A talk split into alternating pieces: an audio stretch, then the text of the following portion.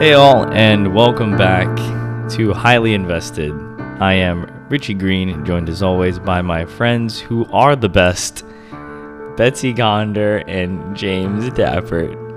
We're recording out here in Jersey, so now we are officially a tri-state podcast. You know, we hit New York, and then we went up to Connecticut, and now we are in Jersey. We are ready to take over the tri-state area. On quite a journey, must say. I noticed that specific change from best friends to friends who are the best. Yeah, that was... I don't know how I feel about that. Two things can be true at once. Two things can definitely be true. You know, just like to spice it up. This is a spice of life language. I always say that. I say that every day. All right, let's moving on. You say that every day? I literally just say that every day. To people joining us for the first time, why? You should start from the beginning because we're a couple chapters in now, so I don't know what you're doing here. But in case you don't remember, this podcast will be divided into spoiler sections and non-spoiler sections for listeners who are reading Brandon Sanderson's Cosmere novels for the first time. Today, we're going to be covering 4 chapters because one of them's a little tiny. So we're going to be reading chapter 18, 19, 20, and 21, and we'll be diving in, having a nice long discussion about each of these. It's gonna be fun. Richie, people could have just found this podcast when they're on these chapters, and so jumped into this. That's why they could join. Well, at this point, I imagine they have paused and gone back to listen to the other ones because may as well start the whole read through over because again. They're having such a fun time. Yeah, exactly. Downloading all our episodes. Downloading all the episodes. The podcast. Exactly. So, how are you guys doing? Yeah, this was the longest short week in my career, I feel like. It was all good work. It just 50 hours in a 4-day week was a lot, but good all around. It is awesome. Happy Pride weekend to everyone out there. Pride. We got a couple parades going on today and tomorrow. We got our beers open here. Dappert was kind enough to go pick up a couple IPAs for us. Shout out to Brooklyn Brewery. That's the only time we're going to say that. They're not paying us. Hey, they don't have to pay us for us to show our respect. That's true. We did talk about we were going to Two Roads Brewing Festival last episode. And you're wearing it, Two Roads sweater right now. No one sees that but the two of you. Yeah, that was a fun weekend. If anyone wants updates from that little trip that we did on the road to Connecticut. Yeah, we spent a lot of time in the pool. Yeah, there was watermelon eating contest. Oh, yeah. We spent a lot of time in the pool. One of the bands was giving out elf hats, so we were running around. Gnome hats. They were like gnomes, yeah. Betsy and our friend Emily were running around looking like little gnomes. And we took a couple pictures, and I got a couple that looked like an album cover. So I made an album cover for them, you know, put a little parental advisory sticker on the bottom left. It looks awesome. All roads lead to Gnome. Oh, that was it. All roads lead to Gnome. I went through a couple of different puns to go with, but I landed on all roads lead to Gnome. Big fan of that one. Yeah, that was a good weekend. It was nice to get out of the city. Good weekend sesh. Very good weekend sesh. But what ties it all together is the podcast. And we did it on the road, and we are, I guess this isn't the road because this is Betsy's home. So now we are in the lovely city of New Jersey. Betsy, what is the New Jersey motto? The city of New Jersey. The city of New Jersey. Jersey City. What's the Jersey motto, Bets, since you live here? Better bagels, better pizza. Better bagels, better pizza. That is the Papa John's. This podcast is sponsored by Papa John's. That is definitely not an ad. We don't like Papa John's. Richie and Dapper crossed 2 rivers to get here today. So. Yeah. Oh, that's where we were at the brewing company last year. Jesus. It's been a long week. Okay? These beers. All right. No more for you, dude. Oh my God, it's 2 roads, not 2 rivers. Oh. Okay. Are you good, dude? 2 rivers. Yes, I'm very good. All right, so let's dive in to the first chapter that we're going to cover today. It is chapter 18, The High Prince of War. So this one, there's a lot of politicking going on here, but we open up with Adolin. It seems like he's on some sort of a date, but he's using it to go inspect the saddle that was cut, or at least the saddle that Elhokar believes was cut, and the date is not very happy. The date is Janala, and it's kind of like comedic that he's like walking around trying to basically be like Adolin Holmes here, inspecting on what happens. He finds out that it was cut, but we're not sure if it was cut by some sort of weapon or if it was just natural wear and tear that had led to Elhokar falling off that horse. So then we cut to Dalinar. He's talking to several scribes, and he makes a promise to Renarin that he is going to get him a shard blade, and they were going to continue his training, even though he has some sort of a blood weakness that they describe it as a blood weakness. So we don't know what that means, but we know that Renarin isn't really a fighter, and to Alethi, that's a kind of a big deal. But there are other ways to serve, I guess, the Almighty, as they describe it. So then Adolin seeks out one of the Ardents, which is like one of the religious figures, who Kadash, who was previously some sort of a warrior or fighter, and has turned over a new leaf, it seems, and has become very religious. And they discuss Dalinar's visions. I believe this is definitely a build-up chapter, I would say, right? Because it's just everyone's just talking, and it definitely leads up to what is happening at the end here. But before we get to that, Dalinar visits Elhokar. They discuss a little bit. Elhokar continues to doubt Dalinar's resolve around avenging Gavilar and living up to the Vengeance Pact. And Dalinar makes a great suggestion that Elhokar appoint him as the High Prince of War. And Elhokar says he will consider that. But I guess this really does build up to just the ending here. This is where it gets very exciting, where I was like, because I honestly was like tuning out a little bit. But then I get to this ending part, and I was like, I need to know what happens in this next chapter. Dalinar meets up with Renarin, and they're intending to ride back to the camp. However, before they can get there, a high storm is rolling in fast. They're forced to take shelter in one of their own barracks with a bunch of the servants and the soldiers, and they get inside, and right as they get inside, the storm hits.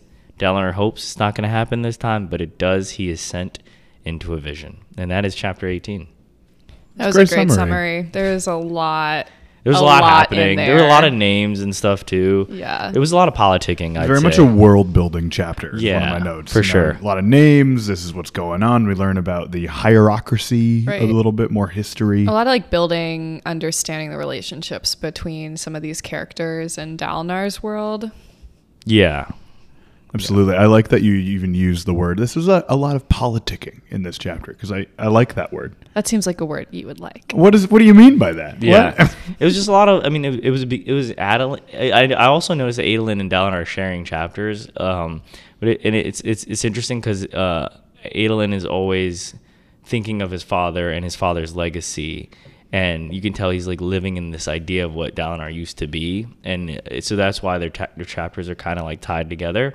And it always begins with Adolin reflecting on his father, and then it cuts to what his father is actually doing. It seems to be happening every time. Yeah, so that is interesting. Oh, I didn't even connect that, but that's a really good point. You always have Adolin kind of going through how he's worried about his father, right, and the visions, and how he's becoming like a coward, but he's not really, and then we get to Dalinar kind of doing that in a little bit.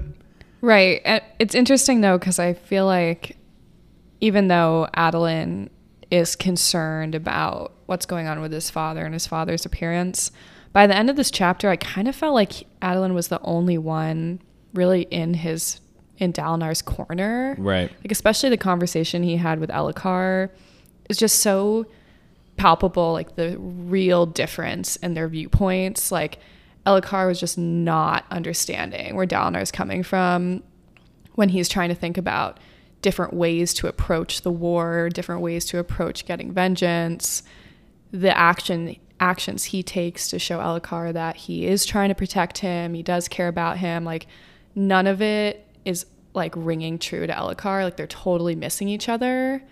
And I feel like Dalinar would say something, and then Elhokar would be like, well, that's just like what my dad said before he died. He's brushing them off, and it's so annoying. Frustrating. It's so annoying. Like, at least Adolin is trying to understand. Yeah, and it's like Elhokar also, it's like, dude, how, like, once again, this is the man who caught a chasm fiend for you. Chasm. God damn it. Every single time. Let's just all vote to say chasm. Yeah. I don't like that. It would be easier if you guys changed. Honestly. So let's consider all possibilities.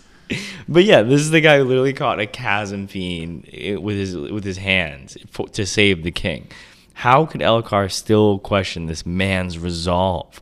It's just idiotic. It's literally idiotic. He sees that, and then days later, he hears the horns for there to be a chrysalis and another gem heart.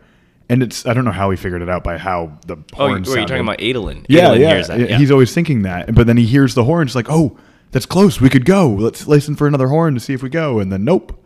Another just confirmation to him that, you know, the blackthorn is just continuing to disappear and disappear. It's not the Dalinar legend now. Remember. Exactly. It is a legend. Right. He's not who he was. So, also, we learned that the strap was actually cut, but we still don't know. We don't know if this is just Elhokar. Do you think it was the leather workers? I don't know. It's like, I didn't even consider that. It's just weird because, like, it keeps going like Adolin questioned or Elhokar squinted, and I feel like I'm hearing like music that's just like, like every time they like suspect someone. But that was not music. That was just a high pitched screech. Well, it's all subjective, isn't it? To your point about whether it was the leather workers or not, I did kind of feel like Adolin was giving a lot away in this chapter, like to the leather workers, to them, and then also, I mean, I don't know.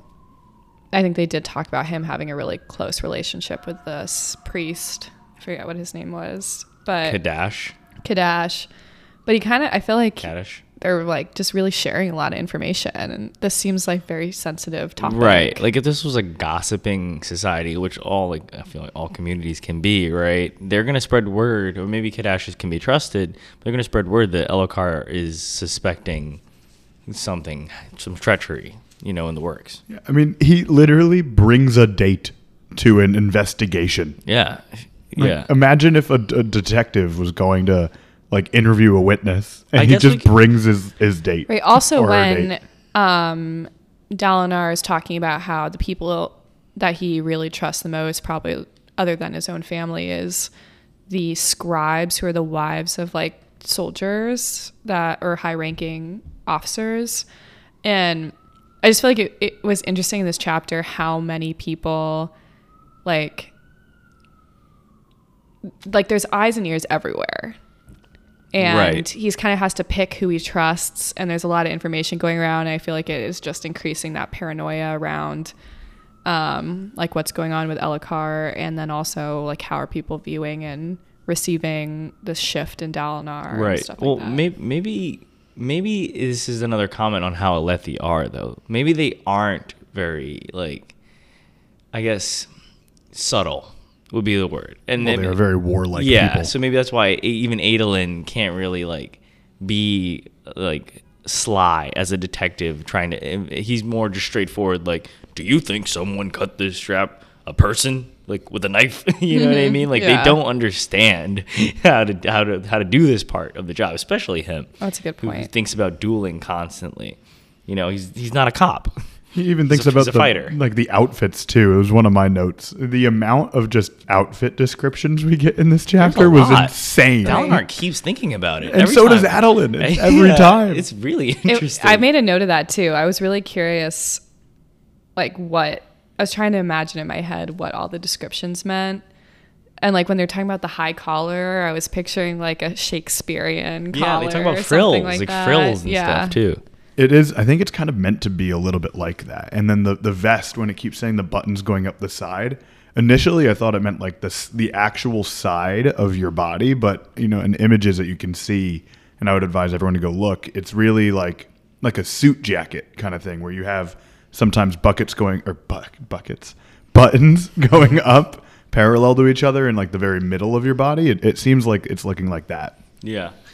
Also, another interesting point of this chapter was they spoke about having your own callings. I don't know if you guys picked up on that. I was confused about that. I was hoping for an explanation. I honestly don't remember anything about this. It just seems that part of this like religion culture is this idea that, well, it sounds nice at first, right? It's all like, oh, you do your best, you pick a profession, you know, attribute an attribute of the Almighty, a calling or a glory, right? You work hard at that profession and you'll be sent to basically what is Valhalla, right? That's their version. Tranquiline Halls, yeah. The Tranquiline Halls. All that sounds nice, right? But then it goes, but it works better if you're light-eyed. That's literally what it says. It goes, if you were light-eyed, though, the better your blood is light-eyed, the more innate glory you had already. Like, what? I know. It also seemed like there wasn't a lot. It was, like, strange for people to change their mind about their calling. Right. Like, there wasn't a lot of room in the stratified society. God, no. I would be honest with you. I was just about to say it. I thought I was going to give it right there because I was just about to say it, too. It's going to lose all meaning by the end of this. It's going to be one of those words that just, like, totally loses it. Yeah. But it is a very weird society is what I'll say. That they have to, like, pick callings and stick to it. And what was Dalinar's? I forget. I don't know if you guys wrote it down. It's leadership. It is leadership, but I don't think they say that in this one yet. Oh, okay. Gotcha. But we do get Adolin's, which is dueling. That is his calling. So I can explain this a little bit. So think of him kind of like jobs, but given to you by God. And the better you are at... I completely get it now. But the better you are at that job, the likely you are to go to heaven. And then each job is kind of ranked by importance.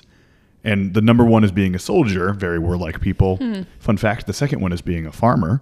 But then it continues going down more and more and more and more. But they have everything from being a priest to being an artist. Like that is actually... a scientist, which is what Shallan's is, if you remember correctly. It's biology or something like that, if you think. Wait, where does surgeon fall in that? You think that's high? I honestly have no idea, but it's probably somewhere below being a soldier, below being a farmer. For sure. But higher than being an artist, would be my guess. Oh, that's interesting. Yes. I feel like that'll probably be explained more as we read on. Yeah, it will, but I definitely do want to focus on the first kind of confirmation of another important piece of history that will come up a lot. Right. The hierocracy. Yeah. And this is the whole idea. Actually, let me take it back a little second. The best way I can relate to this is pre-Martin Luther Catholic Church. 100%. You've lost me. What? Come on. Betsy, what? Yeah, yeah. Like the... No, I get it. What do they nail to the doors of the church? The 95 Theses. Yeah. Basically, the church has took over all of the power and tried to really seize it, and they did it by corruption and hiding the secrets and pretending. That actually helps us get into transition to another point of this chapter, too, which is that when Adolin was talking to the priests... They mentioned this past like moment in history where the priests kind of tried to take over and rule. Yeah, the hierocracy. Right. And what did they do? How did they? What was? Oh, they used visions. They used visions and prophecies to claim that they were, I guess, like getting it from the Almighty. Mm-hmm. And then I guess I don't know how they figured out they were lying, but somebody called the Sun Maker or Sun Raiser. The Sun Maker. It was the first king of Elhokar. So the first king of Elhokar, I guess, tortured them or somehow got them to admit that that these prophecies were lies. And now it is incredibly taboo to claim to have visions or to see the future or to have prophecies or anything like that, which further is also another good transition into what's about to happen. Absolutely. And that whole prediction thing too, that's a somewhat callback to Yalb in Shallan when he's cheating at the gambling outside of the Palanium in Carbranth. And Shallan's like, oh my God, I can't believe you'd know you'd win. That's like really unholy. Right. That's right. What this is like referring taboo. To. Yeah.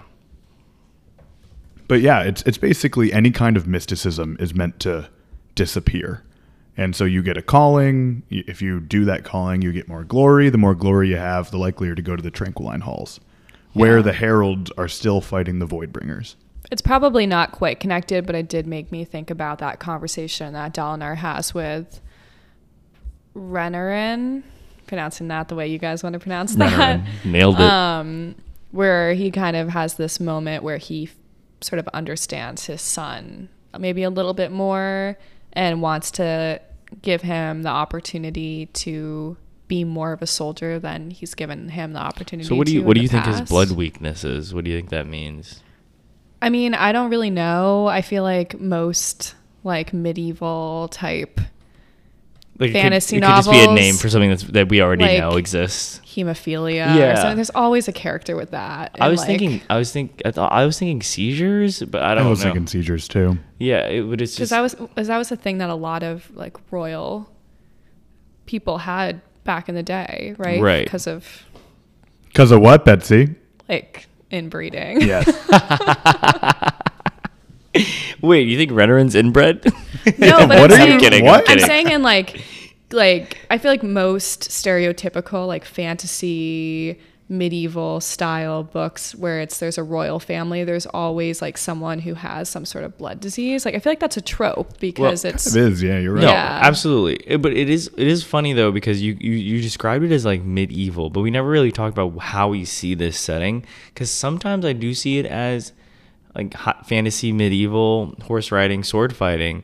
But then Dalinar gets sent back to what we thought that was. Because he looks at people with, like, not to, go to the next chapter already, but he gets sent back to like oil lamps and like shacks and stuff. And I feel like that is the medieval fantasy thing. Mm-hmm. But we don't know when that is. Years ago is really the only vibe we can get. But we'll get into that chapter. But the only thing I want to bring up, the last thing that I think is going to be pretty important, maybe. The Parshendi have shards. The Parshendi have shards. The Parshendi have shards. They have shard bearers. They got shard blades, shard plate. Pretty wild. Another thing is Dalinar is a bad liar. He's not good. So Elhokar turns to him and goes, like, "Do you think I'm a good king?" And I could literally hear Dalinar going, "What? No. What do you mean? You're a great king." I felt like he was being honest there. You know what? That's true. Dalinar doesn't seem like a liar. Right? No, I don't think you're wrong. I just feel like it's interesting how... I think he convinced himself somehow that Elhokar is a good king. Yeah. In his own way. I feel like I read it as like... I feel like he cares a lot more for Elhokar than Elhokar realizes. Yeah. And Dalinar being someone from Alethi society isn't always great at expressing it.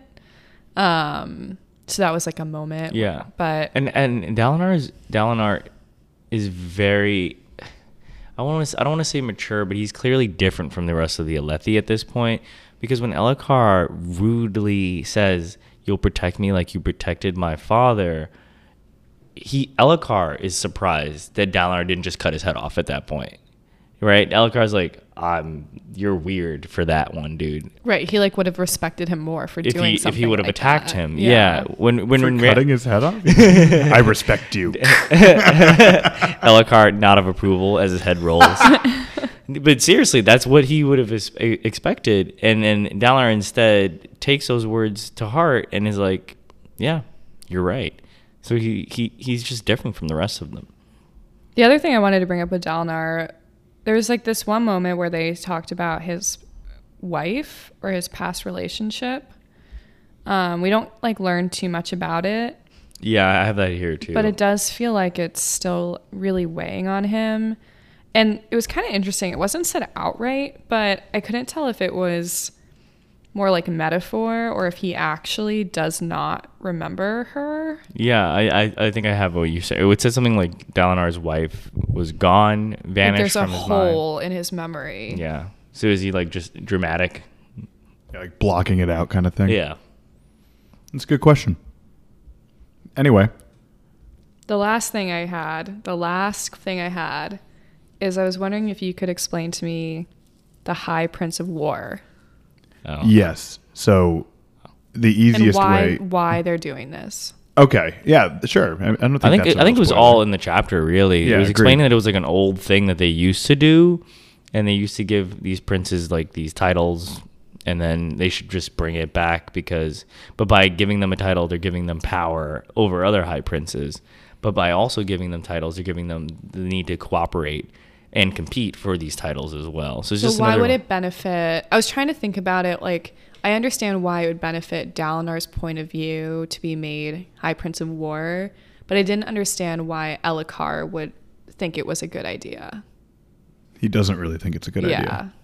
Well, he probably just likes the word war is in it, honestly. I'm not even kidding. Like, he literally just, I think, likes the idea that Dalinar is focused on the war. And to be High Prince of War means your goal is to fight, right? Mm-hmm. And to unite people to fight. And maybe he likes the idea of Dalinar focusing on that. Right. And Dalinar already has, like, his people everywhere. He's trying to set the codes everywhere. He wants everyone to fall in line. He critiques people's clothing constantly because they're over and over again. Right. So it's clear that, you know, he wants more control over the situation in these Alethea war camps. And unless you're the king, I guess the other way is just to be labeled some sort of high prince. Think about it like the cabinet. You got the Secretary of Defense. That equals the High Prince of War. Right. It's probably the best way. Yep. And you got mahogany cabinets. There's like redwood cabinets. There's a bunch of cabinets. And you don't know what you're going to pick until you get into the kitchen and figure out what's going on. Am I helping? Or?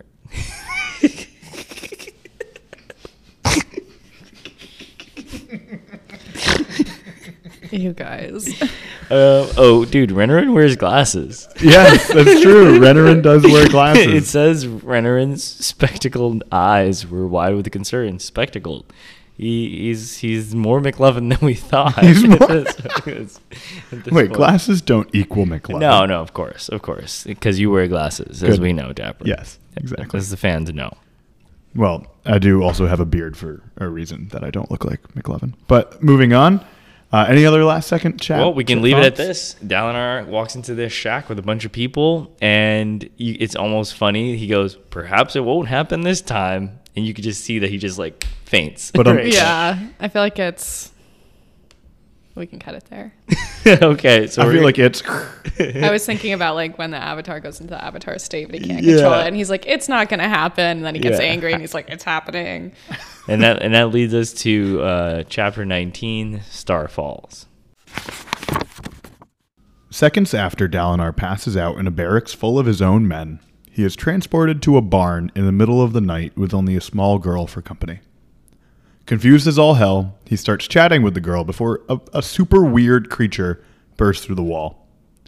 Dalinar immediately resorts to his warrior abilities and fends off the creature from the girl and himself before running back to the farmhouse not far away from the barn. He bursts in to find a middle-aged woman, supposedly his wife, the girl his daughter, and speaks to her briefly before another wildly weird creature breaks in through a window this time. Dalinar grabs the nearest weapon he can find, a fire poker, steps into his swordsman stances, and successfully beats off the creatures. Trying to get away, Dalinar takes his quote-unquote wife and daughter to a nearby river, intending to go back to the village to defend the village once they're safe. That is, until him and his new family are surrounded by these creatures, and suddenly what looks like a falling star slams into the ground near him, and a man and woman in shard plate appear. Dazed but amazed, the people in plate save him and his family from certain death. The vision in chapter ends with Dalinar having a conversation with the same voice that he apparently always hears in his visions, who offers very little help besides insisting on one thing: unite them. What a chapter. This was exciting. This felt like a movie scene. Right. Really, like you could basically, it's like what when you're watching Game of Thrones in the night. This episode is like kind of more talking, and this is that ending of Dalinar getting into the shack was a cliffhanger, and then this was the payoff because the last episode we're talking about Dalinar, we're talking about his visions, we're talking about if it's blasphemy, we're still wondering if it's true, right? And now we finally get to see what he sees. One thing. This doesn't really relate to the chapter, but more the feel of like this new world that he's entered into. Did either of you guys watch The Wheel of Time? Yes. I was totally picturing those scenes where those monsters are attacking the villages. Yeah, like the first episode. Really felt like what this moment was. I've never watched The Wheel of Time. I know that Brandon Sanderson helped finish the books, Wheel of Time, but I didn't even realize it was a show. Was there a show? Yeah, there's a show that came out last year, and there's a really similar... Oh, shit, it came out last year? Scenes to this, and that's what I was picturing in my head, like those creatures and all of that. That's a really good way to connect it. I mean, these creatures are a little weirder. They're kind of like silky black and like starry and six-legged and... fluidy. He even says he kicked one, and it's like way more like liquidy than he expected. Right. It's like kicking a bag. This was really cool. Like, but also scary, you know. We've had our nightmares there. Yeah, but this is incredible. Yeah, and he's like in the body of this person I've ever thought about. Yeah, he takes over for someone else. He takes over a body. It's so funny that he really just rolls with it, too. Yeah. Well, it's funny because he's like, at a certain point, he's like, why am I doing this? I know it's a vision. I know that I'm really on the floor right now in front of Renarin and servants and soldiers. And yet he still feels compelled to fight and to save this child and his wife, or I guess the vision of someone else's wife. His vision wife. I feel like that really connects him and Kaladin. It's this like instinctual need to like immediately snap into action. Like that moment when he was like, okay, like I'll get the girl here and then I'll return to the village and I'll rally a group. And then he's kind of like, what am I talking about? Yeah. Like, this is just a vision. It's incredible. He really does lead, like he really does live up to his calling, which is leadership, right? Because he immediately takes charge and is trying to find a way to keep everyone alive and figure out what's going on at the same time. So his mind is working like overtime the minute he's placed in this. And also thinking about the fact that it's not real at all. So he's trying to think about the meta of it while also surviving it. It's incredible. And I thought it was hilarious when he goes, "Get the girl, woman." and what do you mean, girl? What do you talk, girl, woman? I'm your wife. She's like, "When have you called me woman?" Yeah, I thought that was hilarious. Also, he falls into what is called smoke stance. The description of it reminded me of fencing. Because it said one foot was forward, one was back. He was pointing at the heart of his enemy, so it sounded a little bit like he was fencing there. But my boy Dalinar put him in work in these visions. Oof! It was such a crazy moment when he realizes that wherever he is, they don't have Stormlight, or maybe they haven't understood how to harness it yet. Yeah, what the hell does that mean? Like, there's no kind of conception of what soul casting is or anything like that. Right, because he goes, take me to a cave or a man-made structure out of rock or whatever. And she's like, what do you mean? Man can't make structures out of rock. You can't dig a hole in rock. Yeah, it was like clear exposition on Brandon Sanderson's part where he's shoving in a little bit of that. And he does more of it towards the end of the chapter too. But definitely like the oil and the fire, the fact that she's like, Man don't make rocks like that. Man don't make rocks like that. It's literally what I'm reading the quote right now, man. Brandon, make rocks like that. This is like some early J.K. Rowling shit. You know what I mean? Like, this is like this is Sorcerer's Stone writing here. It's interesting too. Like you can tell he's so like disenfranchised with this war that's going on in his timeline, because I feel like we haven't seen him like this empowered to like fight and protect and really like be living in that part of himself that maybe Adolin so desperately wants to see. Right. Yeah. Well, minus the chasm fiend. Thank you. That was the only real moment. Mm-hmm. But other than that, we hear so much about him being amazing, and then they saw it for like a very split second. Right. It seems like it seems that to fight to protect comes a little bit more easier to Dalinar now than just fighting to fight, which once again is very Unalethi light of him. Mm-hmm. So we can tell that he is not the Blackthorn that he used to be. But he can be. And he feels this thrill. It keeps coming up every time that there's a little bit of fighting. Got a capital T. It's just part of, I guess, this Alethi ability and why they're so warlike. They want to fight. He says he feels alive too. It says he feels alive, and when he is, you know, getting into the combat. I thought it was hilarious. Also, you think safe hands are a thing? Because he doesn't even mention if Taffa is wearing a safe hand or not. I don't think so. Yeah. I thought it was funny. This is probably pre-Vornism, because right. Because getting into like what we're about to get into, I'm assuming that's the Knights Radiant. Good guess, Betsy. Maybe. It's funny because he's like, at the end, God, this is so intense. But at the end, like, he's covering the little girl and they're like slashing at his back. And he's like, why are you showing me this? He bellowed into the night. Like, why must I live this vision? I thought it was so funny if you just like cut to him probably in the shack and he's just on the floor screaming that. And everybody's just there silently staring at the king's uncle. You know what I mean? Just like yelling that on the floor. One of the most famous warriors of history. Yeah, exactly. I know, that was kind of the way I felt at the very end of this chapter, when it kind of like, it's such an epic moment, but then it's just like, oh wait, he's just like writhing on the floor in front of his own soldiers. Right. And luckily in this vision, he is saved by these people coming from the sky, falling from the sky. Big superhero vibes. Like it was starfall. So epic. Like it literally is described as stars falling from the sky. I know, that image is crazy. And he says they're like leaking stormlight and they're like glowing. Female shard bearers. That was badass. Yeah, it was really healing because Tafa's body was ripped to shreds too. And she just healed him easily. Regrowth with a capital R instead. It's interesting, but yeah, big superhero vibes.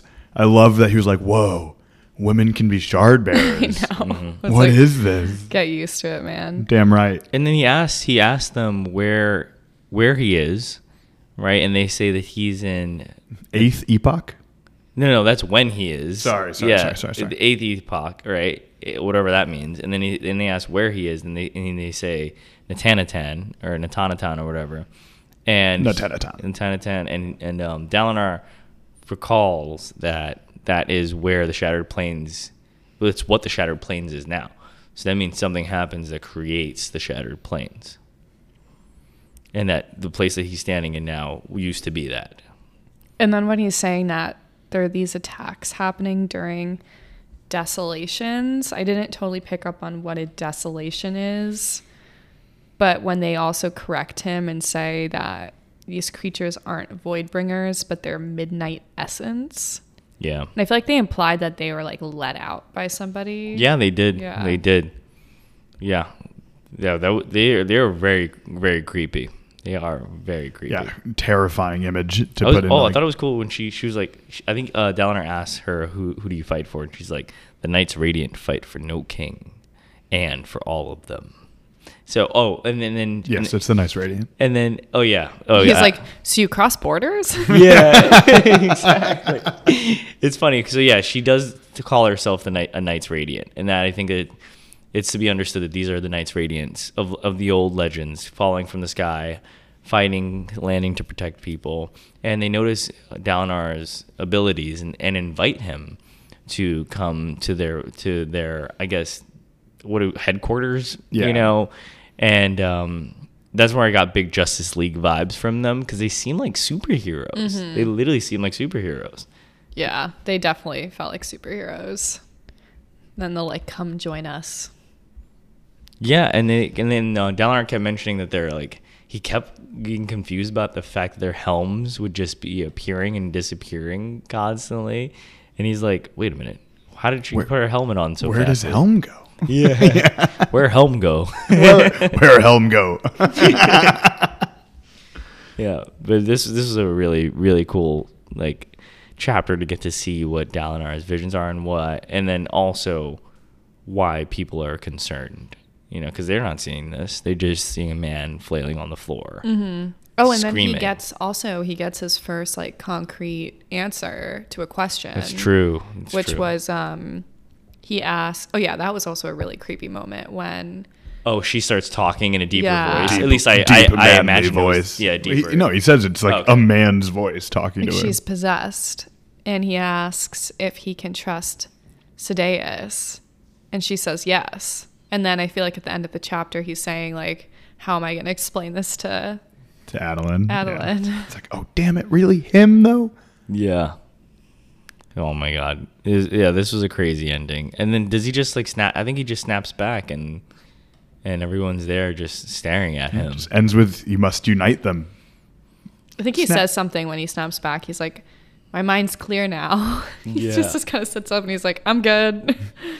Don't worry about me, guys. I need to see an alternate scene of just this from the soldiers' perspectives. Because it's literally just Dalinar on the floor going, huh, huh. Poor Renarin. Woman, get the child. Yeah. And they're just like, what the fuck? But I do want to... It's like, what year is it?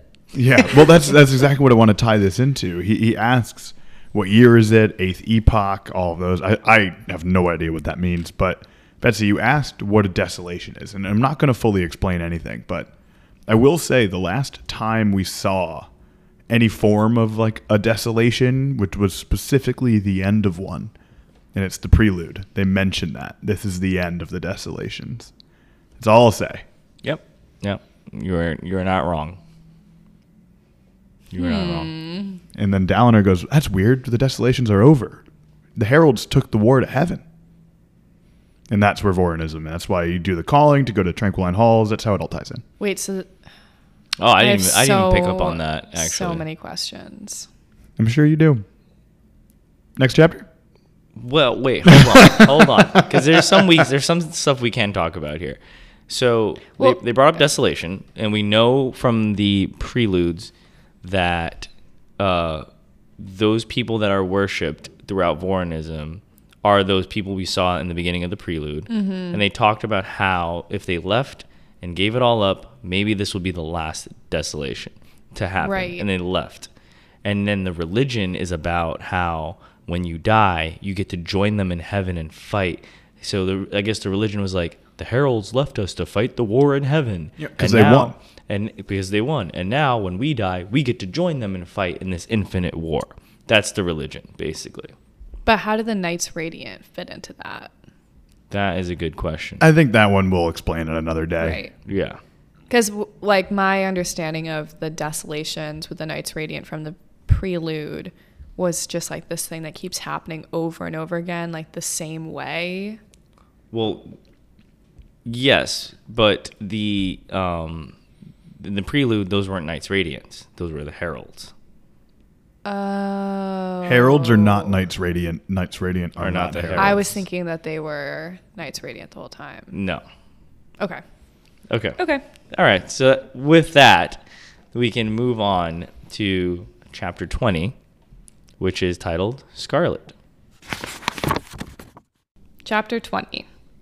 Kaladin is suddenly thrown into performing an unexpected surgery on Miasal, a girl from his village. Nailed when she it. Was suddenly injured. He begins working to stop her bleeding. After a short time, he succeeds, but realizes that it is only because she has died. He leaves her father to grieve over her while trying to cope with the fact that he was unable to save her.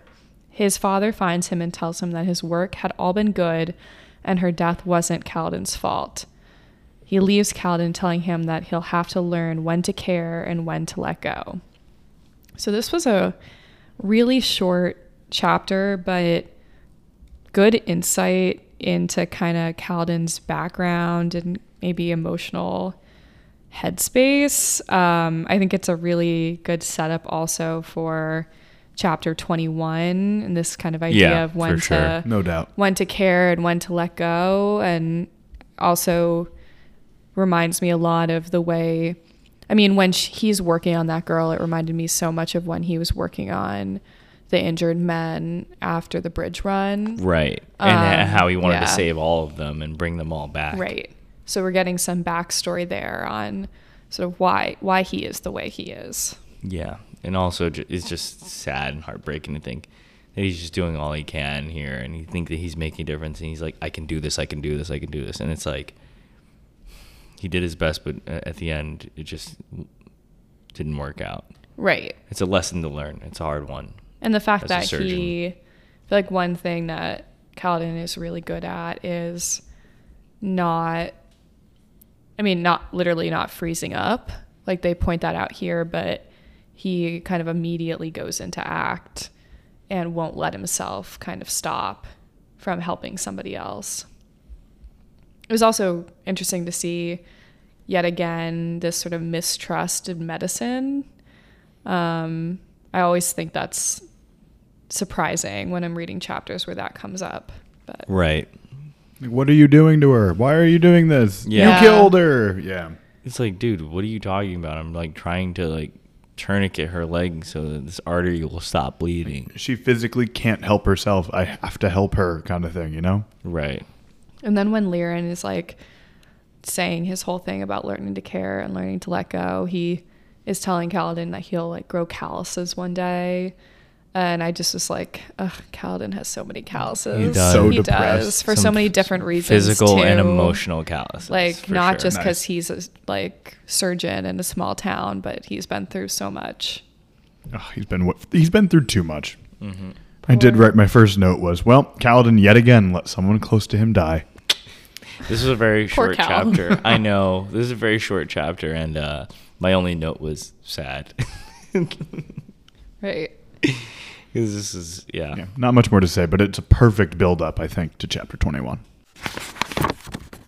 Chapter 21, Why Men Lie.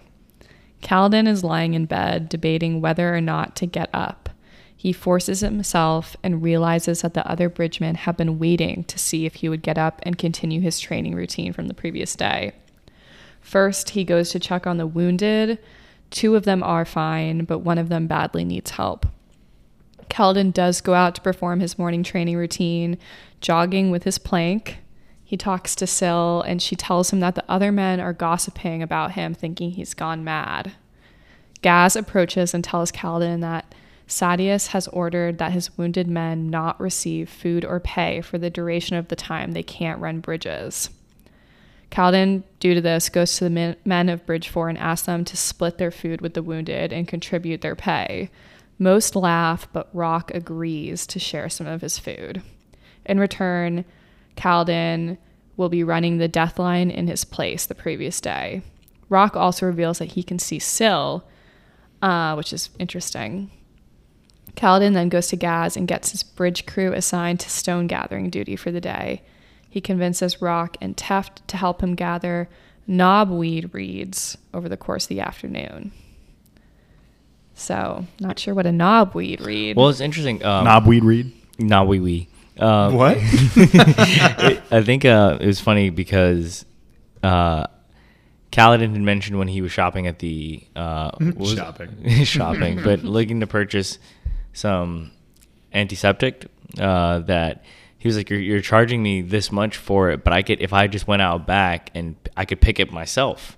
He goes, yeah, but it's one drop per stem of the grass, so it would take you a really long time. Mm-hmm. So I think that is where Kaladin is mentally going with that. I didn't even put that together. Yeah, but that makes sense.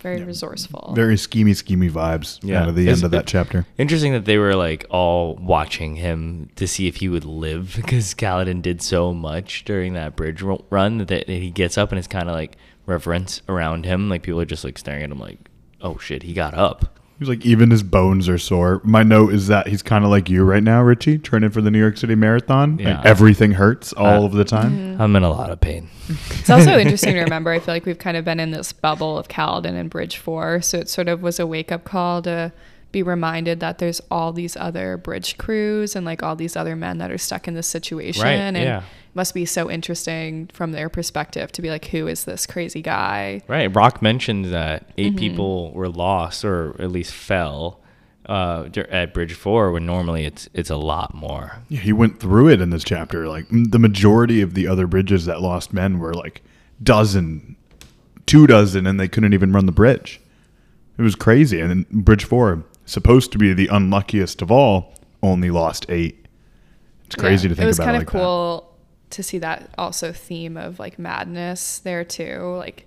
Everybody is sort of gossiping about Dalinar being mad. All the soldiers are watching him, and then we have this same exact situation with Kaladin. I didn't even connect that. That's a sick connection. That's a great connection. Because Syl asks him, "What is madness?" and Kaladin says, half-assedly, he's just well, madness is when you believe something, but everyone else is believes this and acts a certain way, and you are different from them, right? And I never even put that together that it's right after Dalinar's chapter. Wow, I never even thought about that either. Yeah, wow, that is awesome.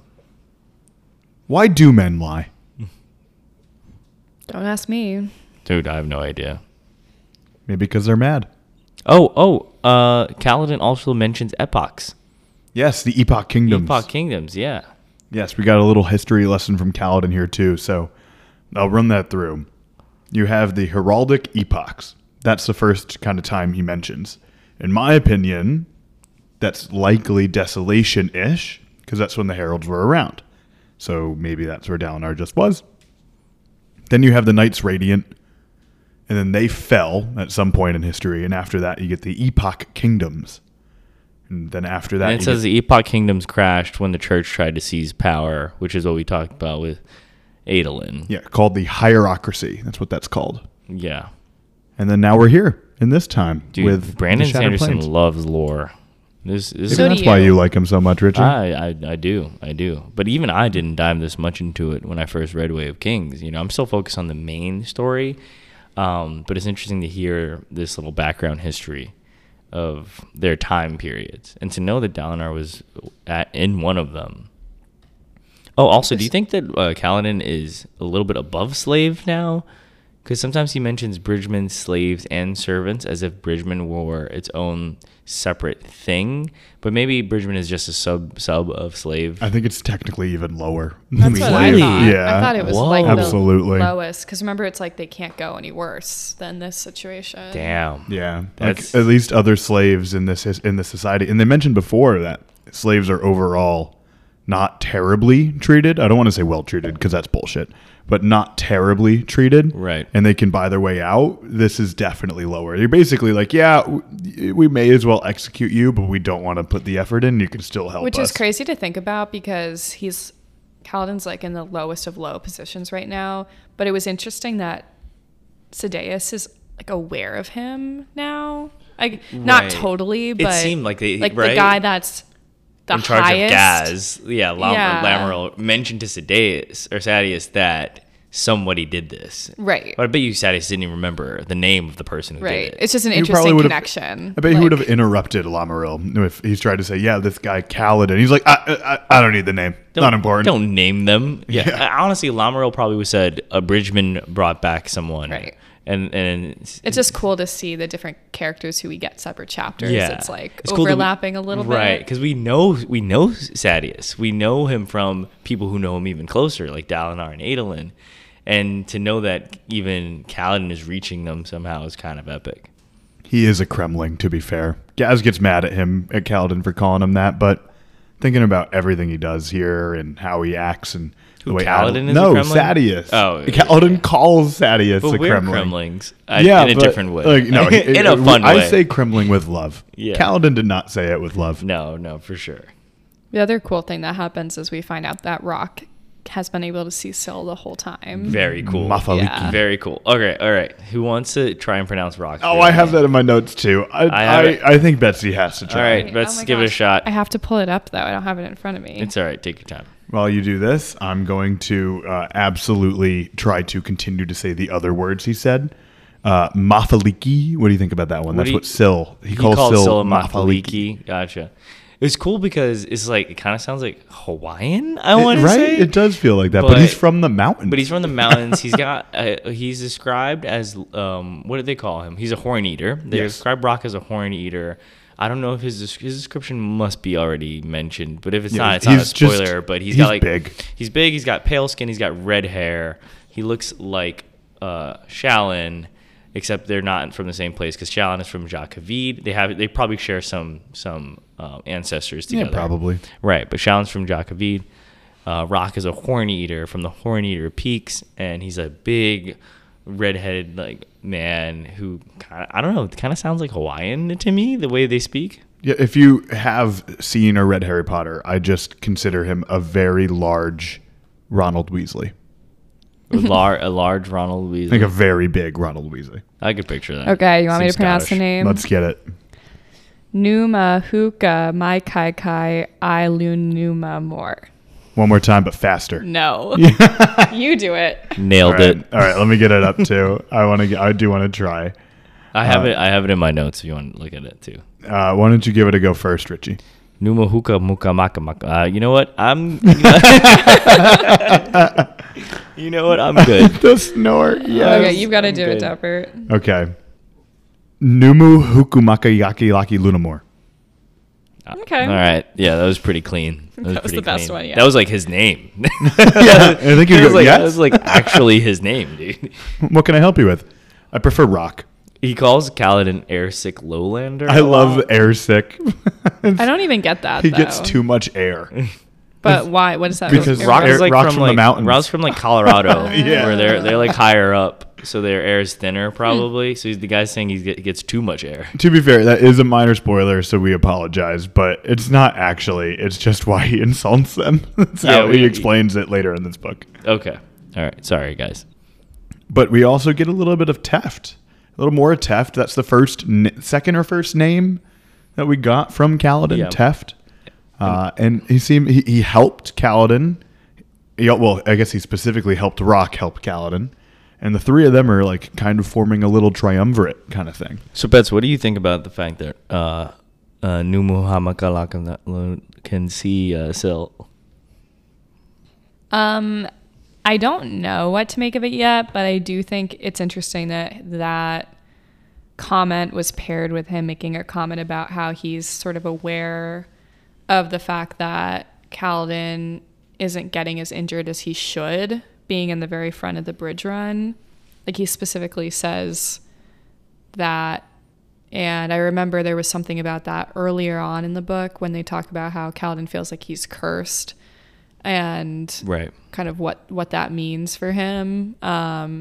So maybe he has this like heightened awareness to that kind of stuff, but that's about as far as I've gotten with it. Those are good points. It's interesting to know that Rock is a lot more aware than we thought he was.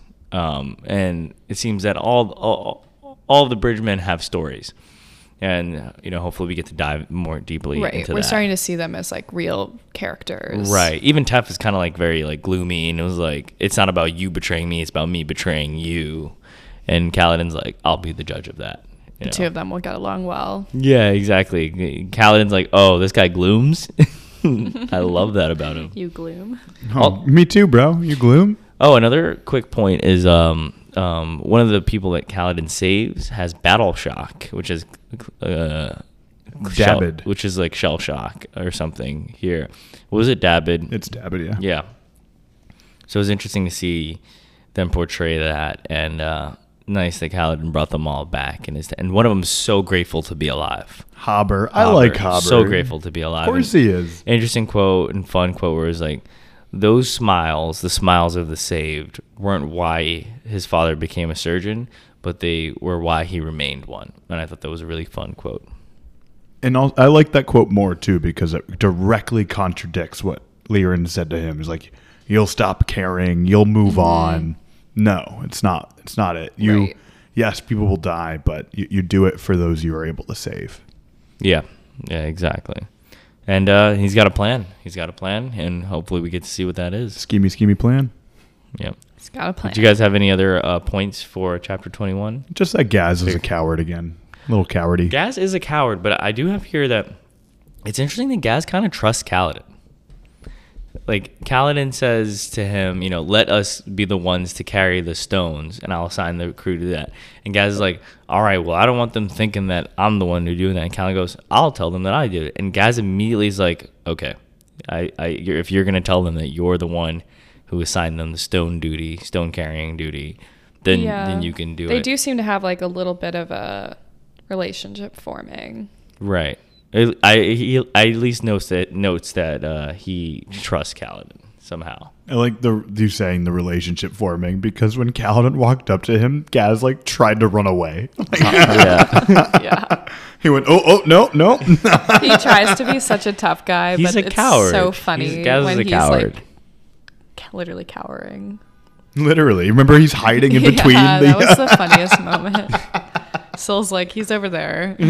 I love it. Well, do you guys have any other points for 21? Well, we are in New Jersey. I'm not really sure how the bus schedule works, but Dapper and I need to catch a bus to the spoiler section.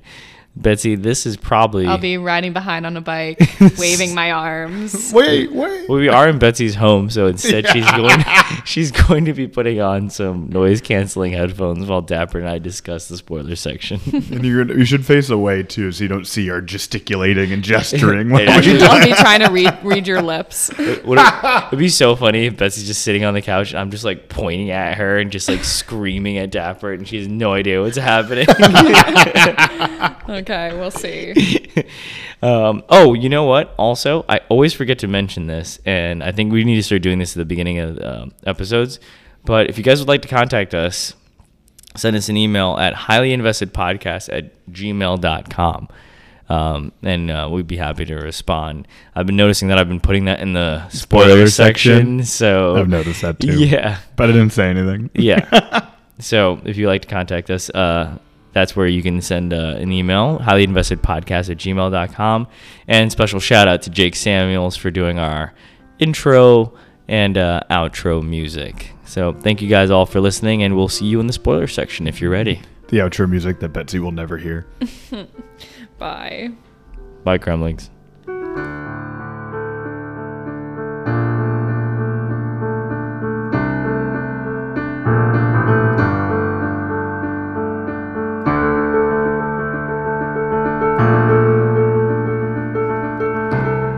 And we are back in the spoiler section. Me and Dappy.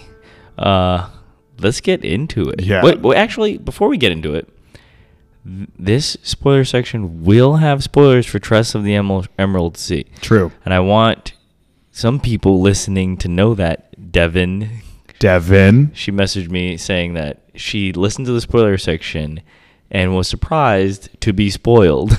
Wait. Because she'd only read... She's missing Lost Metal, Tress, and...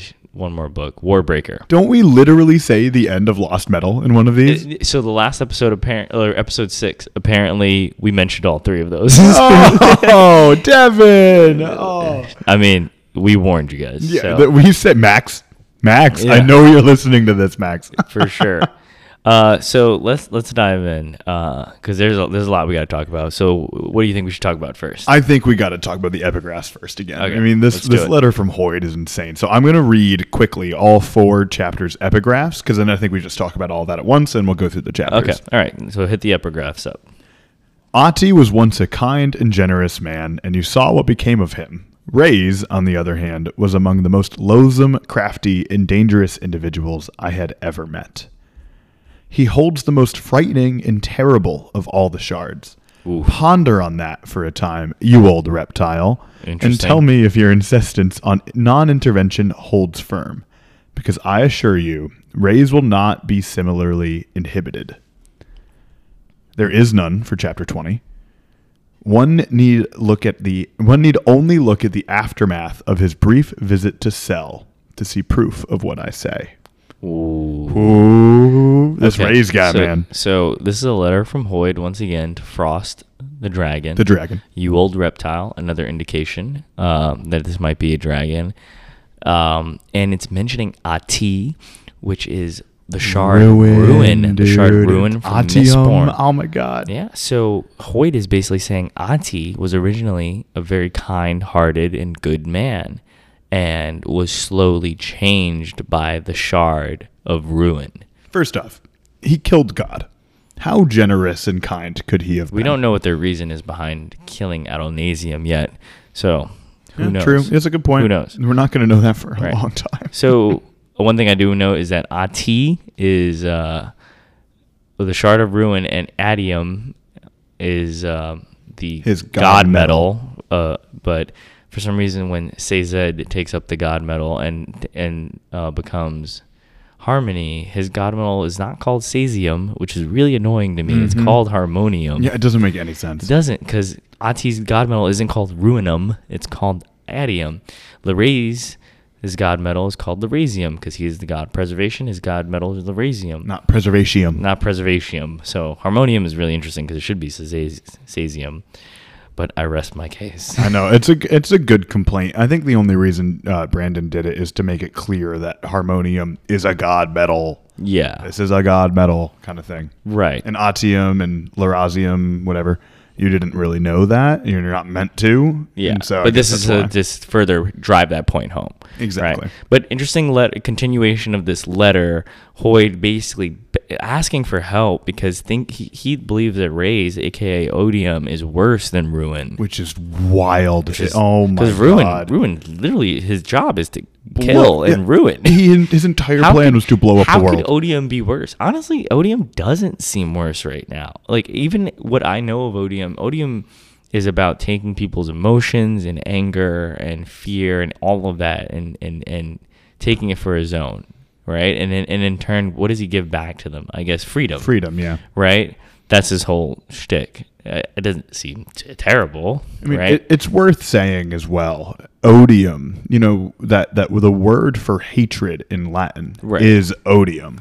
Maybe hatred is the strongest one for sure, mm-hmm. but it's not just hatred, right? No, it's all the emotions. It's all of them, right? It's a great point, Richie. So I'm really interested to see why Odium himself is worse than Ruin. But Frost and the 17th Shard, man, their whole non-intervention is so annoying. like, right. He's already blown up a world of. Sorry, well, he hasn't done that, but that's what Ruin tried to do. But he's already blown up three other shards. That's what Hoid is also mentioning in this. Hoid says that Rayse has already succeeded in doing something to the planet Cell. We know that Rayse has killed or splintered. He splintered Dominion and Devotion, which are the gods of the planet Cell, and where the power of the door comes from. Yeah, Elantris is the main one. Their Emperor's Soul as well. And in splintering them, he's left their full investiture right into the cognitive realm, easy to be accessed by everybody. Yeah, easy to be accessed by everyone on the planet, which is why that magic system is like fucking broken. Ridiculous. it's literally a cheat code. They can do anything, especially after Emperor's Soul. After seeing what Emperor Soul can do, it is incredible. Yeah, the imprinting. Oh my god! I must say, Hoid when he finished Tress, he just leveled up, and I didn't think that was possible. But that man is now like level infinity, and he was like infinity minus one before. Tress really touched on a lot of things that we were seeing in this reread. We'll get to them eventually. Let's stay on chapter 18. So what do we learn here that's interesting for the spoiler section? I mean, the wife, Betsy, again, brings it up. Oh, my God. Well, she missed it the first time. Yeah. But it was a great question. Is it a real hole in the memory? Is he, like, just choosing to forget? Is this a metaphor or what? Nope. It's a real hole. No, he literally means that he does not remember his wife. And I honestly thought it was a metaphor, too. I felt bad. I didn't know what to say, so I went, let's move on. Yeah, you were like, let's move on. Anyway. Yeah. Now, it does seem like it's a metaphor, though. For sure. So when you're on first read, you definitely don't pick it up as much. Do you know what Renarin's blood weakness is? I think it is a form of seizure. Okay. He may also be actually scared of blood. I honestly don't really remember. Yeah, I know that he freezes up. Yeah, that's what I think it is. I know he freezes up as well. You know what my question is then? Why is he already bonding in this part? Dude, I don't know. Renarin and his friend, it gets confusing for me. Mm. I like because he bonds eventually with what is not a traditional spren. No. He bonds with a voidbringer. He bonds with a corrupted spren. So he bonds with Sia Anet's. So he bonds with an Unmade's corrupted spren. When it becomes a form of a Truth Watcher, right? But was it a corrupted Truth Watcher spren? Yes, I believe so. Okay, gotcha. So we still don't know what that gives Renarin or what that makes him. Yeah, because we know that when he tries to hold the shard blade, he freezes because he hears the screaming from the actual Deadeye. And I don't know. Do you know what the Truth Watcher ideals are? No, also? Not a clue. Maybe we can look that up later because I don't know what they are. He may not even have released that because we know Renarin's going to be a point of view character in the back half. Might not even have to adhere to these ideals. So true. I have no idea. I don't know what the rules are. Sia Anat is such a gray character. Like it's like the equivalent of a devotion. Sorry, not devotion. Cultivation to me. Yeah. Where you can so easily Sia Anat again? Which Unmade is that? That is the Unmade of corrupts the spren. Yeah, the one that corrupts spren and. Sia Anat is like betraying. Maybe we should back up for a second. What are the Unmade? True. Great question. So there are great spren. It's the easiest way I can explain it. For any kind of emotion, feeling, spirit, there's basically a goddamn spren of whatever that is. And in this world, there are great spren. We know of a few, including the Stormfather, the Night Watcher, and the sibling. Oh, we also know about that one that shows up on that island every time at 7:48 a.m. and it comes and it like its hands like grab onto the pillars or whatever, and they pray to that one. We know that one's lower than they sacrifice people. Yeah, but we know that it's lower than the Stormfather. Yes. Yeah. Well, the Stormfather was like. Well, the Stormfather also took up like the mantle as much as he could of Honor when Honor was shattered. Right. So they're splintered. So that's kind of why I think the Stormfather. Okay. So the Unmade are great sprint that were corrupted, but specifically by Odium. Gotcha. And he became the I think he must have tried to do a 10 because he wanted them to be the anti-heralds, but he only got 9. Exactly, which is Odium's number probably. It probably is. That's because remember we talked about how honors everyone, is 10. Honors is 10. Preservations together is 16. No, I think I thought preservations was 16. What would ruins be? I don't know. I think it's close to though. I gotta look that one up. I know it's similar. But maybe they're both 8 because you can't have ruin without preservation, and you can't have preservation without ruin. Mm-hmm. Those two are the most pure yin and yang of all of the 16 shows. Right. Yeah, clearly. As far as I know, at least. Clearly. Yeah, and I don't know everything. Right. So Odium only makes 9 of these corrupted great spren. They become known as the Unmade. They all have their own different abilities. They all have really complicated names for me to pronounce. Your Re-Shephir, Yelignar, Blightwind. Right. Well, those are the same. None of those mean anything to me. You have to describe to me what they do, and then I'll remember what Unmade they are. So I could do a little research right now, but I do remember. So Re-Shephir is the anti-Lightweaver. We'll get to Re-Shephir. Absolutely. We're going to get to Re-Shephir. That's a great point. I'll hold off on that one.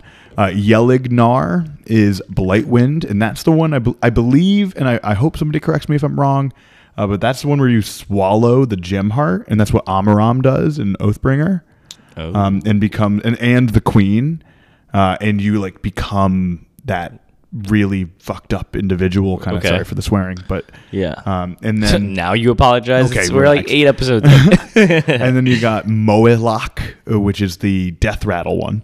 Okay. Wherever Moloch is, that's the one that's where death rattles come from. Sick. And then there's a thrill. There's the thrill. What's the thrill's name? I don't know. You're asking the wrong guy. Okay, I'm sorry. I will look that up and talk while I look this up. You're asking the wrong guy. I do not remember this at all. So the thrill is specifically coming from the, Nergal. Okay, I actually do remember Nergal. Okay. And it's important to know as well that some of these unmade are conscious, like Siat Anat. And some are not fully. Even Re-Shephir, we'll get into that. We don't know fully is, yeah. Okay, great point. But I will say, and we can't talk too much about it because we don't know much, but the one that is by far the most important is Ba Ado Mishram. And whoever that is, she, he, is going to be the most important part of Stormlight 5. Right, because that is the one that, by sealing her, they created the dull Parshendi. The Parshman. By sealing her, it sealed away the forms of the Parshendi. Yeah. I think Ba Ado Mishram, honestly, is the great spren of Roshar. The great sprint of Roshar. Yeah. That makes sense, right? Something to do with maybe the rhythms of it at all. So by sealing her away, you sealed away the rhythms and the notes of Roshar. And you basically seal away the soul of the planet. Yes. Oh. That's really, really interesting. Really interesting, honestly. I'm excited to dive more into that, too. Yeah, we're getting a little bit away from this, though. We're not even on chapter 18 right now. We purely just just dive straight into the Cosmere and just, like, free-floating right now. But back to this chapter. What else is there to talk about here? Dalinar, once again, is trying to follow Gavilar's codes. And he says something like, is this what Gavilar foresaw? You know, is this why he grew so insistent on following the codes just because people are dressed differently? No, Dalinar, dude, he did that because he's an idiot and he's trying to become a Radiant. It has nothing to do with any of following the codes. He just said that to you to say it. He does not care about the codes. It's annoying. Not even kind of. It's annoying to see Dalinar focus so highly on his brother's last words when you know that he's a dickhead. I know Gavilar is such an ass. And they're always talking about, in this chapter especially, how, you know, he was getting erratic at the end and he was kind of going crazy because he became Cosmere aware. But it's like, but he's evil. He's a bad dude. Yeah. He had them all deceived. He had me deceived. Yeah. He is definitely why men lie. God, am I right? Yeah, what he is. We know why men lie. They become Cosmere aware. To become powerful. Wait, does that mean? Never mind. Kadash. I don't like Kadash. He becomes so goddamn annoying throughout the rest of the books. I don't remember his story. He's the one that becomes very anti-Dalinar. Okay. And he's like, he's trying to make himself a herald, blah, blah, blah, which is funny because that's what Gavilar's literally trying to do. Gotcha. He's like, he's predicting the future. These visions are fake, but he's the one that like really tries to stop Dalinar with the Vorinism behind him. And it's annoying because they were so close. I mean, I don't really remember how it. I don't remember Kadash playing a big role in this, but I guess this makes sense why he's introduced big in the second book. I think he's really important in the second book when like it all becomes a little bit more Knights Radiant-y. Yeah, yeah, that makes sense why he's introduced here. You know, for a more detailed reader, you pick up that he's going to come back again on your third read through. You're going to be like, oh, that mother. Yeah, exactly. But I did not pick up on the fact that this was a reoccurring character. I thought this was more just an introduction of why Dalinar has these visions and why it's considered taboo. And I have a question for you. Moving a little past that, if at the end of this chapter, Elhokar had agreed with Dalinar to leave, would that have led Venli to stop interacting with the Voidspren and then stopped the Everstorm from coming? Would that have ended it? If everybody actually just listened to Dalinar right now? And just leave. And just like stopped fighting the war. I feel like there are other forces pushing towards the war. Well, the thrill alone, the Unmade, is always in Elhokar because it's trying to get them to fight. Right. So whose goal is it to bring forth the Everstorm? Odium. I think that Odium would definitely find a way through the thrill alone, and the Alethi could totally find a way. Well, I mean, that's his main plan, right? It could totally find a way to have them continue to fight the Parshendi. This is the other thing I don't really understand about the Parshendi's relationship before this war. Where were they? Were they in the Shattered Plains? Yeah, they were just living in all of them. How could you refer to them as primitive? You guys have been the Alethi have been around for ages. Are they that dumb that they didn't take time to research another person's culture? They clearly have culture. They clearly have like a deep history. They have 4,000 years of progression. How are the Alethi calling them primitive? It doesn't make any sense. Like, I know someone has Yasna alone should have been able to do some research on this to tell me that the Parshendi are not primitive people. I know. I really wish we had more understanding and knowledge of the of the listeners. Yeah, you know? I wonder, like, where did they live before this war? I mean, I know we get some backstory of it, but it's mostly after Gavilar has been killed. Yeah, we learn. Live. We see them start interacting with them. We see first contact in it was in Venli's. No, it's in. Oh God, what's her sister's name? Oh my goodness, Eshonai. Thank you. It's an Eshonai. Yeah, we get her flashbacks, right? But it's like, what? Why did it take so long? I don't know. I really don't. They've been around for ages. Why did it take so long to get in contact with the Parshendi and form this pact? I mean, obviously, Alethi don't form pacts with anybody. No, of course not. That's tough. So I could see maybe that whenever they interacted, it was just fighting. Maybe the Parshendi just kept to themselves, and the Alethi never explored that area. Mm. But it's interesting that like they've.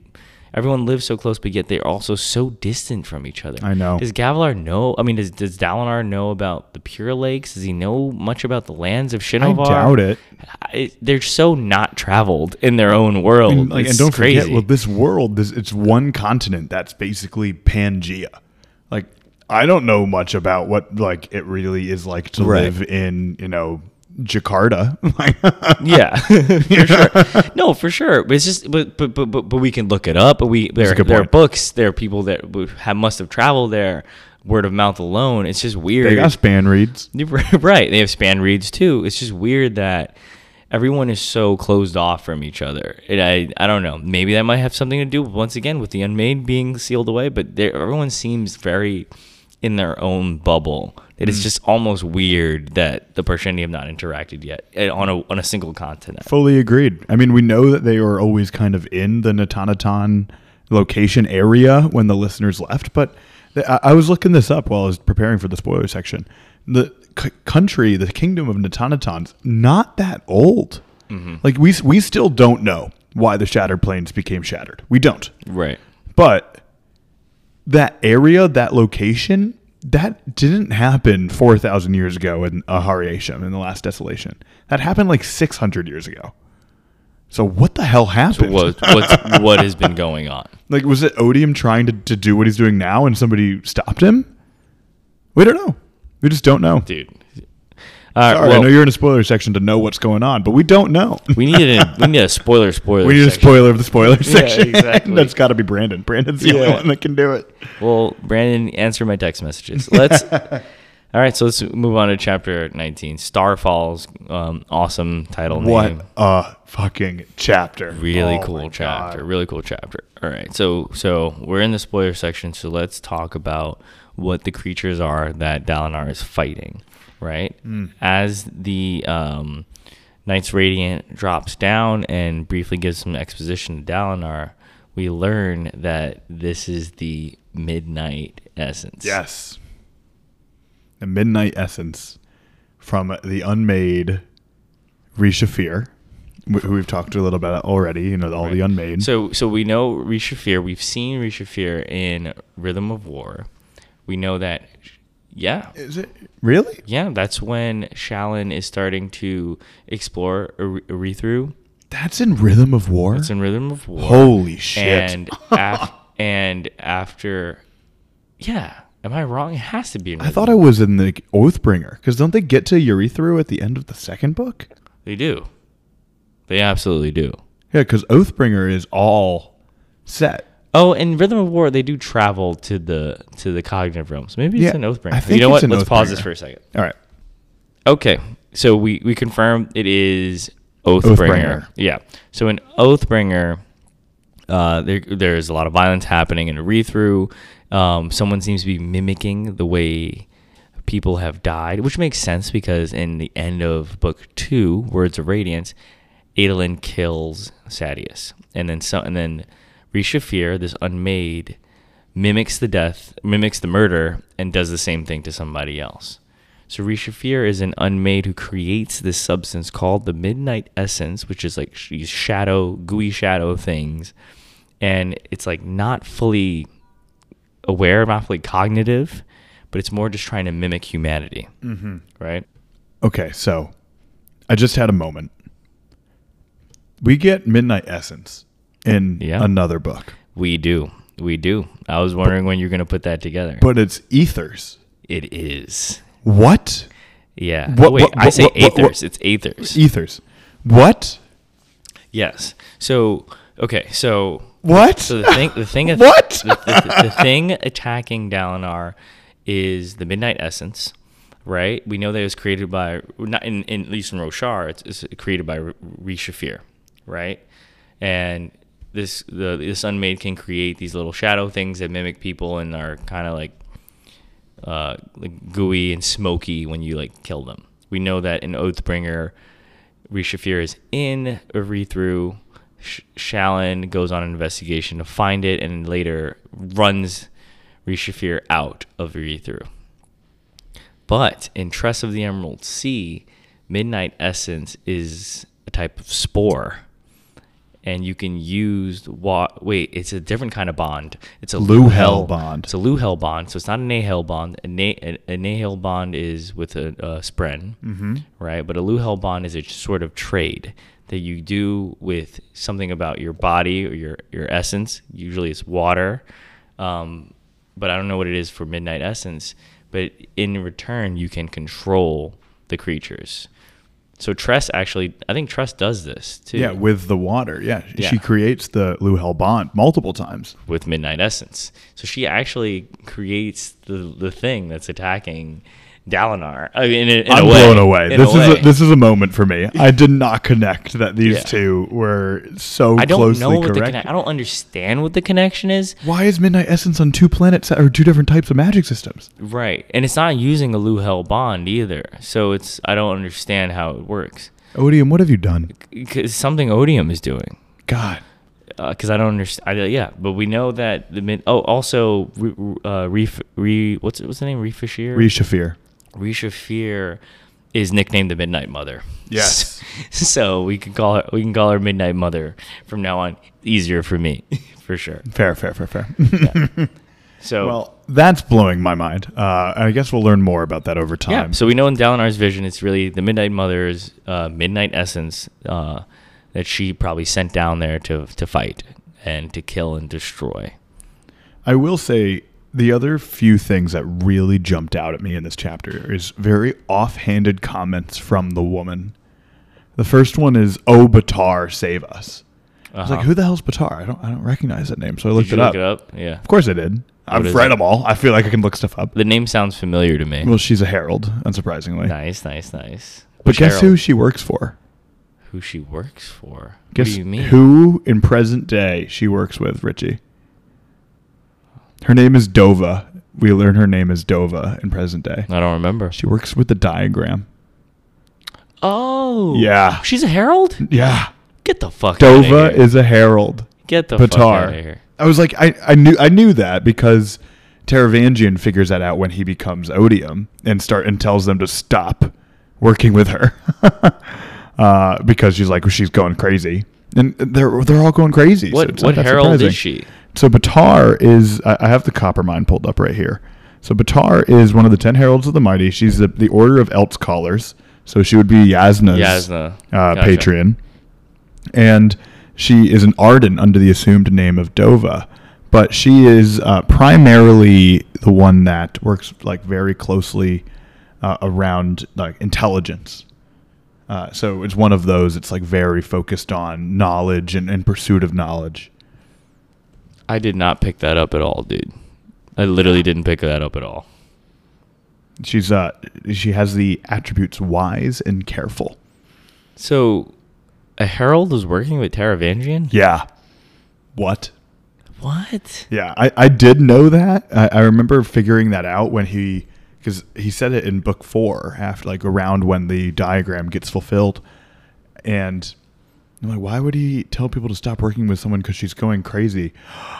Oh my God, that's a herald. And then there's a wob somewhere that like confirms that she's Batar. Of course, there's a wob. That I know. Of course, there's always a wob. But that one blew my mind a little bit. But then the woman knows there's 3 gods. She swears by the 3 gods. It's one of the curses. She knows that there's honor, odium, and cultivation. That's a common thing that they know back during the Desolations. I didn't even pick up on that. I did write down that she said 3 gods. But I didn't realize what that meant. I mean, it could be something else. It could be, absolutely. I could be absolutely, utterly, and completely wrong. And yeah, I know I've been that many times in my life. But I don't know what else it could be. Dude, how does his memory work anyway? Like, is it just a memory that is kind of fluid that can kind of adapt to a question being asked? Because they are reacting to Dalinar. Like, is this set in stone? Is he actually being? It's a recording.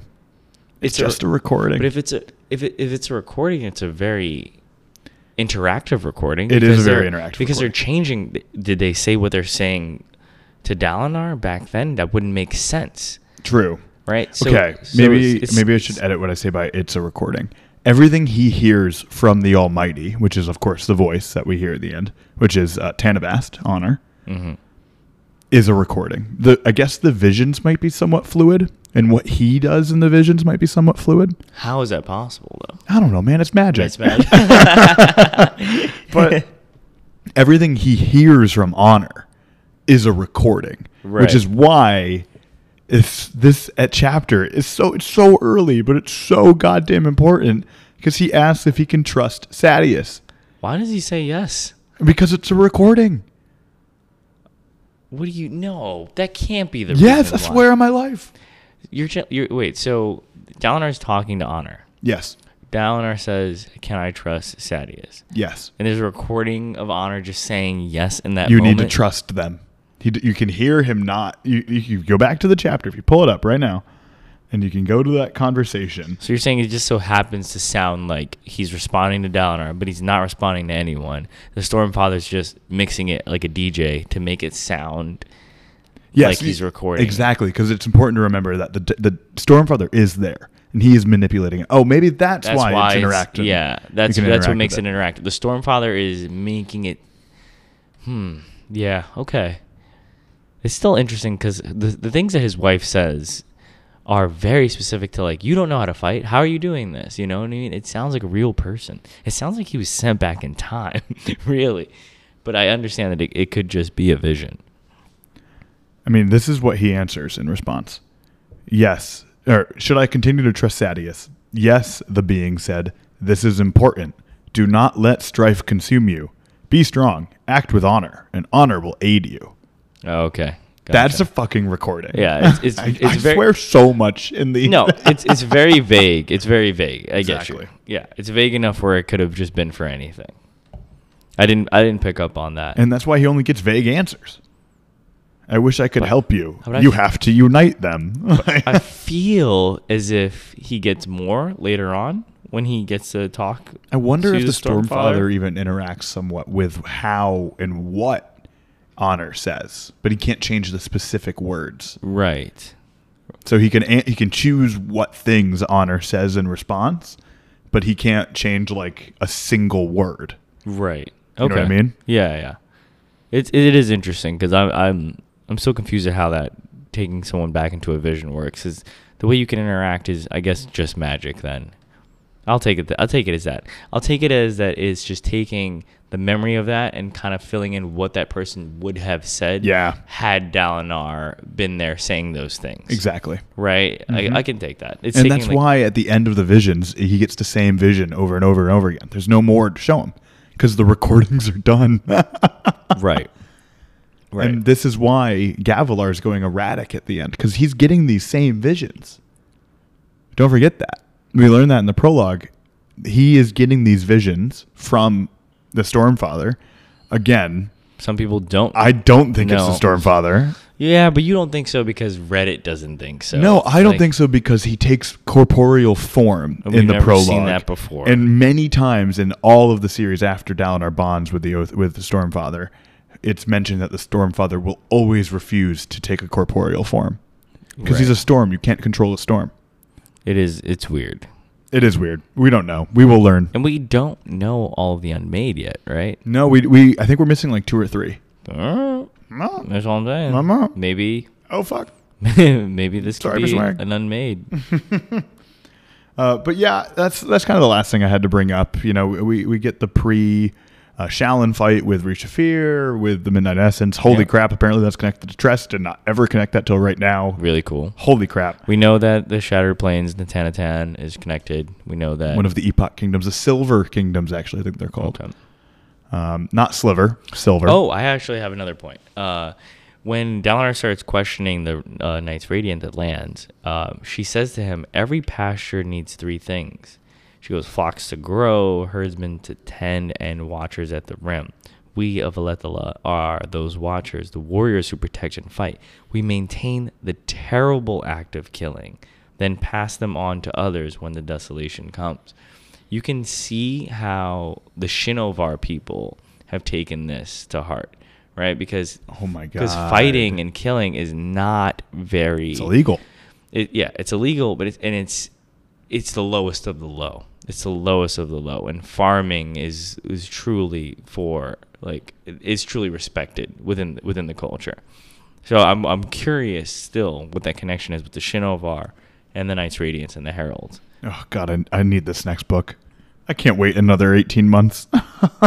It's coming. It's coming. Also, she mentions just shout when you're in danger. I'll hear, and then she just disappears. Is that an ability of the Knights Radiant? Because is her hearing just incredibly good? What Knights Radiant order is she from? She's healing. Yeah, so we know that, but so we don't really see her any other. Lightweaver. No, Lightweaver doesn't have that ability. They have soul casting and light shaping. Oh, sorry, an edge dancer or a truth watcher. I think she's a Truth Watcher. Those are the only 2 that heal, I think. I think so, you're right. Because Kaladin... Sorry, not Kaladin. Renarin does heal. Could it be a Truth-Watching ability, then? Could be. Like, to maybe hear... They're the Watchers at the Rim. Yeah. That is really interesting, though. The other one, I think, might have been a Windrunner. Oh, but for sure. Maybe a Skybreaker, but almost certainly a Windrunner. Yeah. And I think that's what the pairs always were. This could be totally wrong, but... Every time they sent out groups of Knights Radiant, they would always take like one order and then pair them with a Skybreaker or a Windrunner because then they can fly. Right. That makes sense. Damn, that's so epic. Dude, it just makes me so excited for when we are going to get our own Knights Radiant in, you know, like 1,500 more pages. I know. I'm really excited to get to Words of Radiance for Betsy, too. Oh, it's the best book, that's too. I think really that is fun. My favorite. It's going to be a lot of fun. And for my boon. Oh, God. All right, so let's jump into... Chapter 20. Chapter 20. Really not much here for me, except for Liren telling Kaladin, learn when to care and when to let go, because that's very similar to his last ideal, I think, that we get from him, where he earns his shard plate. It's the exact note that I wrote, right. So yeah. We can move on. yeah, it's definitely a little bit of foreshadowing there. So we move on to Chapter 21, another Kaladin chapter. The bridge crew are learning to literally worship him. Fact. You know, it's slowly happening. He's slowly building that friendship, that adoration from Rock. Teft slowly comes along too. I always thought it was Teft who first agreed. It's Rock. Yeah. I've read this book twice. I always thought it was Teft was the first one. It's Rock. Yeah. And Rock clearly knows something is up. You know, he knows something. So does Teft. Teft, I can't remember the name of the group he's with. Teft knows as well, but Teft doesn't trust himself. True. And he doesn't care enough to. Because he's a bridgeman. He's a bridgeman. But Rock, so pure. Rock is like, I know the arrows aren't hitting you anymore. I don't think Betsy mentioned that at all. My God. I don't know how we would have explained away. No, you would have been like, let's move on. Again. No, the arrow, because yeah, Rock is like, the arrows are hitting all around you, beside your head, next to your hands, but they aren't hitting you. And I obviously was not going to bring up that quote in the non-spoiler section because it's a little too on the nose. I almost wrote it down. I was like, ooh, shouldn't do it. It's a little too on the nose, right? But we obviously know why, but it's interesting to know that Rock is paying attention to what's going on there. Well, he's been seeing Syl this entire time. Yeah. The whole effing time. Why are you so afraid of cursing in the spoiler section? I'm not afraid of it. Your parents texted you about that? No, that my parents don't care if I swear. But I didn't swear once, I think, in the non-spoiler section. And the moment we get to the part where like I'm so excited, I just can't stop swearing. Oh, man. What are you going to do? But yeah, no. So it's interesting that Rock can see it, but can Rock hear still? I don't know about that. I don't think so.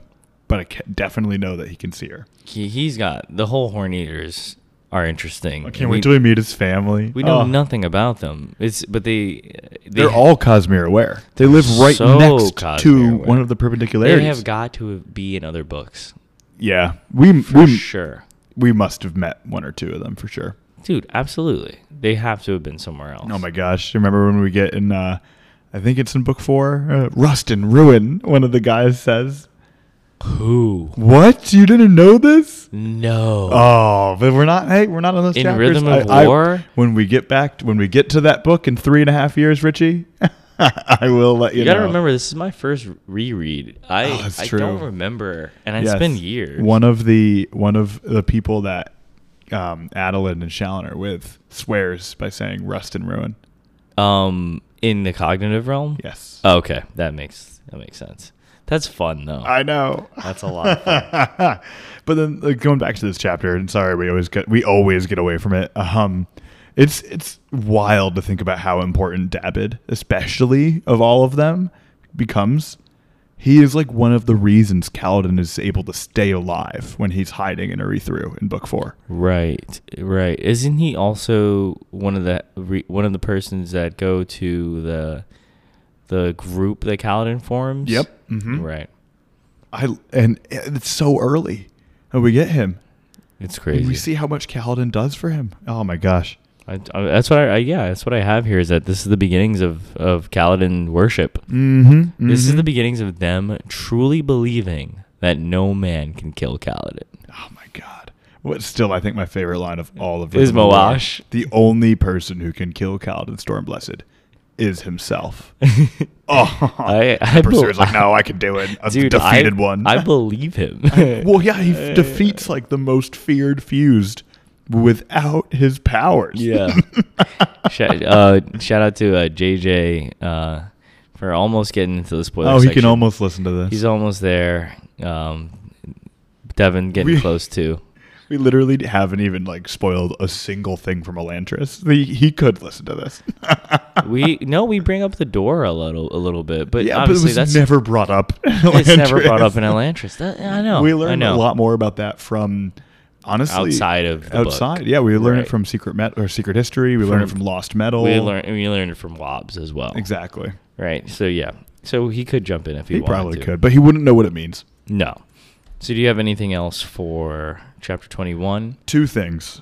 It's always funny to me when we see how much of a coward Gaz is, given we know he becomes a deserter. Right. And finally, but deserting is a good thing. Well, it leads him to becoming he becomes a freaking Knights Radiant because he deserts. But deserting is a bad thing in the Alethi eyes, but in terms of Gaz deserting, it might be a brave thing to do. That's fair. Right. And you know he becomes saved. Shallan saves him. But the last thing, and I think I'm going to start, especially whenever I see him get mentioned, I'm going to finish every spoiler section with a nice resounding fuck Moash. Well, that seems fair. That might be another attribute to why you keep cursing more in the spoiler section. That's a good point. Because the counter definitely goes up whenever Moash is mentioned. That's super true. He just laughs at him in this one, man. I know. It boils my blood. I don't feel the anger that other people feel towards Moash because I just know, I understand where he's coming from in trying to save Kaladin, and the thing he doesn't trust any light eyes. His family was like killed by these people that move him like pawns and don't care about him. The same people that killed Teft or Tien. Yeah, it's the same light eyes. Yeah, I can see how it can be enticing to give in and give that hatred away because it's hard to harbor that towards people, right? And giving it towards a god who promises you that you'll be like free from it all. But don't forget, the hatred that he has the most is for himself. That is true. That's what he feels the most damage from. That is true. It's almost as if Moash is not taking the next step. Moash is staying in place and just seething in it. Oh, and you know what? That thing is such a great way to leave this with Richie, because one of the first comments in all of chapter 21 here, to stop moving would be the same as dying. Who said that? Kaladin. He said it in his mind when he's trying to convince himself to go run with the log. But nice. And it's a very good tie-in there, Rich. Right. Of the next step. Moash stops moving. Yeah. Moash has stopped moving because he's given in. But yeah, we'll end it here. We'll call it a wrap. Thank you to all the listeners who joined us in the spoiler section. And as always, if you'd like to contact us, highlyinvestedpodcast@gmail.com. And we'll dive in next time with a couple more chapters and a couple more interesting things to talk about. Until next time, Kremlings.